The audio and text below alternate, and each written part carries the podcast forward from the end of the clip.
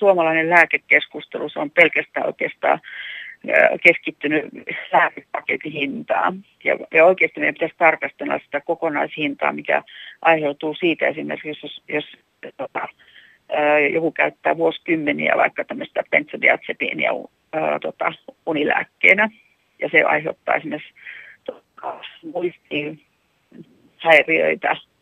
Ja sitten esimerkiksi se, että kuinka paljon, kuka ei osaa sanoa, kuinka paljon meidän dementiasta, joka on niin yleistä nykyisin, kaikki puhuu, että jätkäpä dementoida, niin kuinka paljon siellä on esimerkiksi lääkkeiden aiheuttamaa dementiaa. Ja monia muitakin, me ei tunneta kauhean hyvin niin kuin tämmöisiä lääkkeiden aiheuttamia sairauksia. Sitä nykyisin tutkitaan ja nyt kun meillä on tullut sitten yhä enemmän niin kuin sähköisiä rekistereitä, joista me voidaan yhdistää erilaista tietoa, niin päästään kiinni niin kuin enemmän niin kuin tavallaan tämmöisiä pitkäaikaisvaikutuksia, mitä lääkehoidolla voi olla, jota me ei tällä hetkellä vielä kovin hyvin tunneta.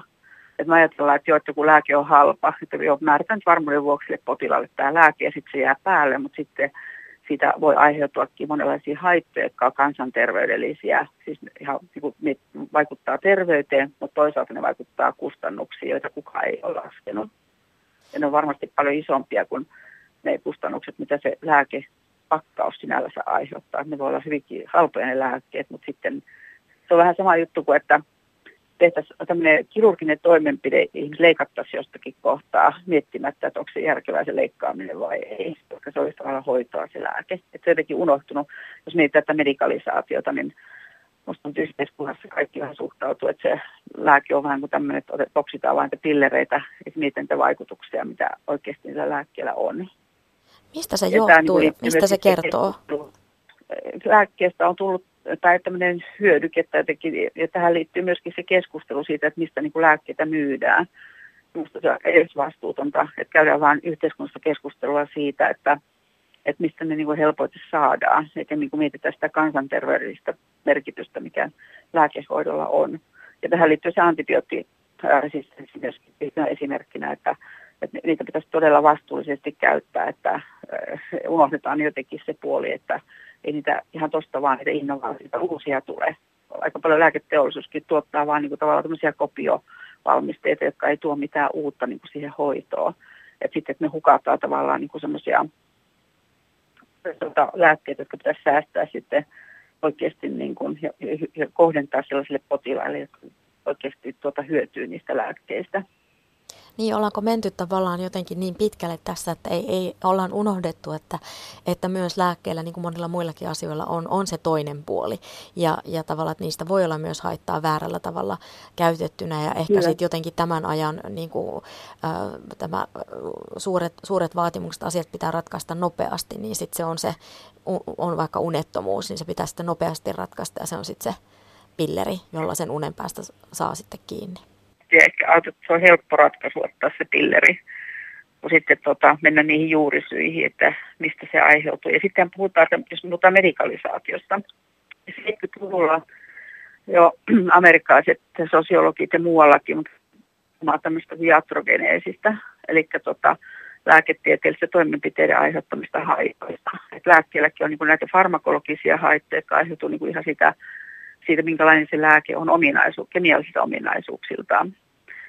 Mutta sitten on myöskin niin kuin näitä tämmöisiä muita vaikutuksia, eli jos, mitä olisi minusta mielenkiintoista nykypäivänäkin tutkia ihan enemmän, eli tavallaan se, että on tämmöinen yhteiskunnallinen jatrogeneesi, eli lääkehoito mahdollistaa sen, että yhteiskunnassa säilyy sellaisia rakenteita ja sellaista toimintaa, mikä ei ole hyväksi ihmisille.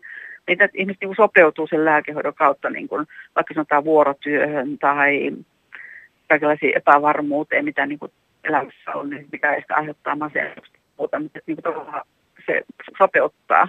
Että ei tarvitse maailman muuttua, vaan sopeutetaan se yksilö siihen, siihen tota, olemassa olevaan tilanteeseen. Tätä olisi niin kuin, tärkeää, että tutkittaisiin edelleenkin enemmän kuin mitä tällä hetkellä tutkitaan niin kuin, tällaisia merkityksiä, mitä sillä lääkehoidolla on. Ja kyllähän se ehkä lääkärillekin on tietyllä tavalla sopeuttavaa, että jos sillä on 15 minuuttia aikaa tavata se potilas, ja, ja nyt jos meillä mennään siihen, että kahden vuoden reseptejä määrätään ää, tota, jatkossa pitkäaikaissairaillekin, niin milloin ne näkee sitä lääkäriä? Kuka, kuka seuraa niin sen hoidon, lääkehoidon vaikutuksia? Ja tota, sekä niitä positiivisia vaikutuksia että mitä negatiivisia, ja kuinka pitkäksi se lääkehoito jää päälle, kuinka pitkä on tarkoituksenmukaista sitä käyttää. Mutta sitten niin kuin lääkäri pääsee nopeasti, jos on se 15 minuuttia varattu, varattu sitä potilasta varten, niin ero siitä, että se sopeuttaa sen sillä tavalla, että kirjoittaa sen lääkemääräyksen, uusii sen ja sitten kaikki on tyytyväisiä. Me ollaan varmaan menty siis jo yli tässä lääkitsemisessä ja ö, Iiris Pasternak, hän kirjoitti tämän tautitehdaskirja ja oli sitä mieltä, että terveistä ihmisistä tehdään sairaita, että lääkitään liikaa ja jos on joku pieni muutos, vaikkapa on sattunut elämässä joku, joku todella traaginen mm. asia, niin se on ihan luonnollista, että ihminen suree ja saattaa masentuakin siitä, mm. että sitten, sitten määrätään siihen, siihen lääkettä, kun ehkäpä aika ja terapia voisi olla parempi parempi ratkaisu, mm. että onko tästä tullut semmoinen niin kuin meidän jotenkin nimenomaan se helppo, helppo ratkaisu, helppo ja nopea?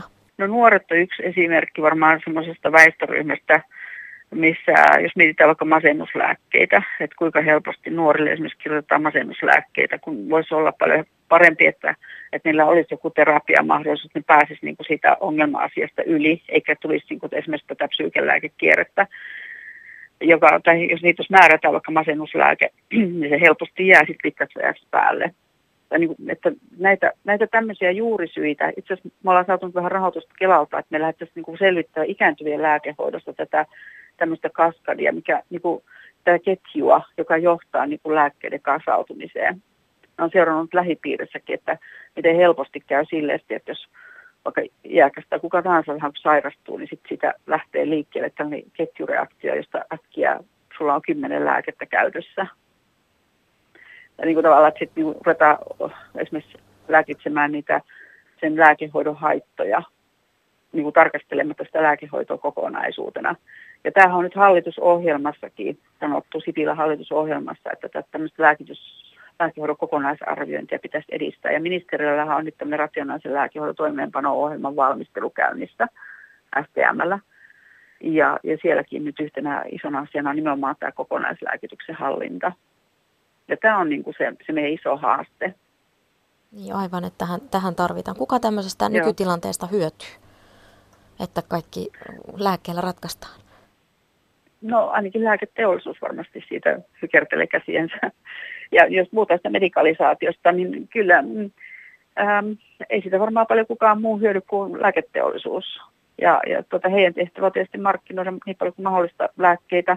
Onneksi meillä Suomessa tähän asti ollut aika ammatillinen apteekki, apteekkijärjestelmä, joka on halunnut toimia eettisesti ja tuota, ei niin, niin paljon edistää niin kuin omalla toiminnallaan tämmöistä tota, itsehoitopuolihan yksi että sekin pysyisi niin kuin järkevänä se itsehoitolääkkeiden käyttö että tota, niitä käytettäisiin järkevällä tavalla, koska samalla tavalla ne on, ne on tota, vaikuttavia lääkkeitä. Siellä on että tulee siis kipulääkkeet, niiden kanssa pitäisi olla tosi varovainen, kenelle niitä, niitä hoitosuosituksen mukaankin pitäisi olla niin todella tarkasti katsoa, kenelle ylipäätänsä määrätä jotain ibuprofeenia tai kuka käyttää ibuprofeenia. Aivan. koska niillä on aika isoja haitteja. Että niin kuin tavallaan nämä on niin kuin, jotenkin tota arkipäivästynyt ja te lääkkeitä tarvitaan. Tämä ei ole niin kuin sitä, että pitäisi olla ilman lääkkeitä, mutta, mutta siellä on hyvin paljon niin kuin tällaista, missä pitäisi niin kuin, just, jos niitä se medikalisaatio, niin varmaan mikä on niin kuin tapahtunut, että yhteiskunta on tullut tällaisia rakenteita, joita me ei edes huomata niin kuin itse arjessa, ei välttämättä ammattilaisetkaan saati sitten niin kuin maallikot, jotka niin pystyisivät sen erottaa. Sitten luontaistuotteet on yksi ja ravintolisät, jotka sotkee vielä tässä sitä kuvioa.